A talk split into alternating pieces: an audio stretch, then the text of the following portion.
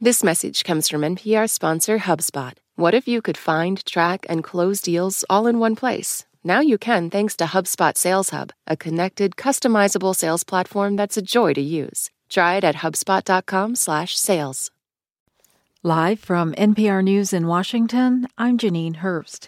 Congressional leaders have agreed to a top line deal on how much money the federal government should spend this year $886 billion for the military and 773 billion for everything else.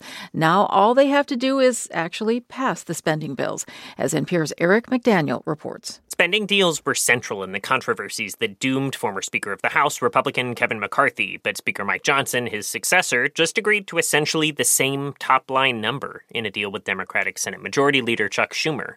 It's already clear that the move has enraged the right flank of his Republican Party, who wanted to leverage the looming government funding deadline on January 19th to extract policy concessions on everything from abortion access to building a wall on the U.S. southern border. Not part of this deal, though, any military aid to Ukraine or Israel, which is also tied up in immigration reform. Negotiations on that continue in the Senate. Eric McDaniel, NPR News, Washington. Israel says it's dismantled the military infrastructure of Hamas in northern Gaza and is shifting its offensive to the enclave's southern half. This comes ahead of a visit from Secretary of State Antony Blinken, who's on another tour of the Mid East, trying to make sure the Israeli Hamas war doesn't spread to a wider area. We share a commitment to ensure that the conflict does not expand.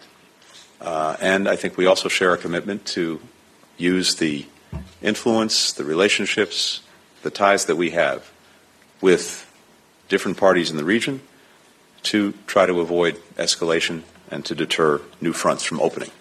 Meanwhile, an airstrike near the southern city of Rafah today killed two more journalists. The powerful nor'easter is moving out of the northeast after dumping up to a foot of snow in northern New York. Ava Pukach of member station WRVO reports the governor says the storm hasn't caused any major cancellations or major delays at the state's airports. Governor Kathy Hochul says as the storm winds down, the focus is now on cleanup.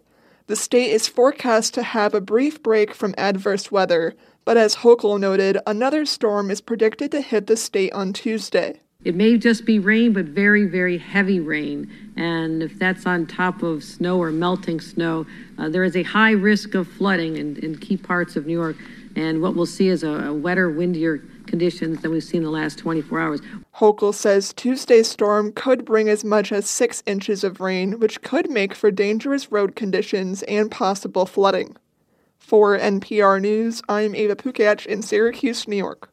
Asian markets are trading in mixed territory at this hour. The Nikkei, the main market in Japan, is up nearly three tenths of a percent.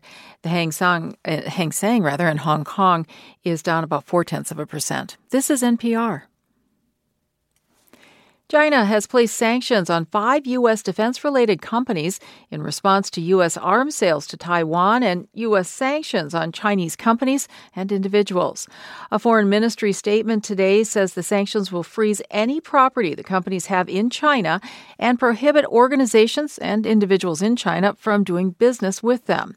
China regards the self governing island of Taiwan as a renegade province that must come under Beijing's control at some point in the future. Conservationists are reporting a 45% increase in the population of a shorebird called the American oystercatcher. That bird lives along the U.S. Atlantic coast and the Gulf of Mexico.